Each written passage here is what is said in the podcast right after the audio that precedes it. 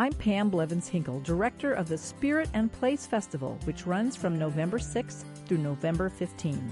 The festival began in 1996, and this year we are once again pleased to join WFYI in presenting this series of essays on the Spirit and Place 20th anniversary theme of Dream.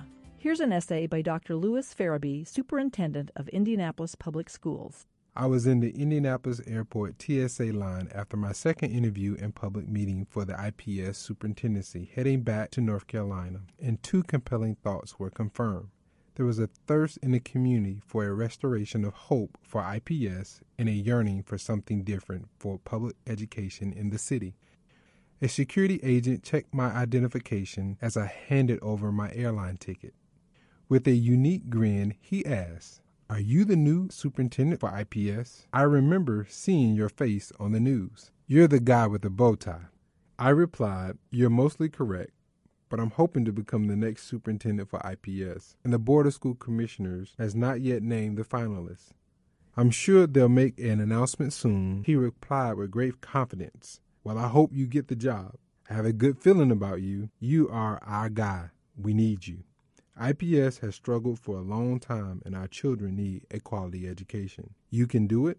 It's a real fixer upper, though. With bold leadership, we can get better, right? Safe travels. Enjoy your flight. I will never forget that conversation, and it rings in my ears often when I face strong opposition to change. The gentleman's encouraging words were a confirmation that we should all dream big for IPS and cultivate a captivating and bold vision for the district. It also signaled that Indianapolis would make a great home for me and my family. This is my IPS. Since then, IPS has made significant strides toward becoming different and better. We have pockets of achievement. More importantly, we now have that bold and innovative vision, a vision for our future. IPS Strategic Plan 2015 sets a vision for high quality education for every student in every school. Envision, one of the largest employers in the city of Indianapolis with the most talented educators earning competitive pay, IPS students have attractive elementary, middle, and high school options that inspire them, cultivate their talents, and meet their needs.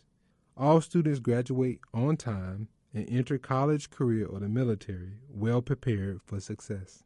Innovation drives our approach to offering high quality education experience to all our students. This is my IPS. Along with my friend in TSA, I too have a good feeling.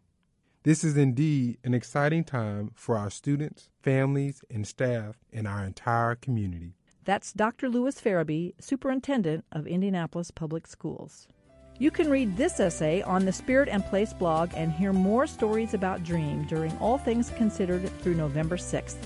Visit spiritandplace.org for more information on 30 festival events through November 15 that explore how dreams shape our individual and community life. I'm Pam Blevins Hinkle.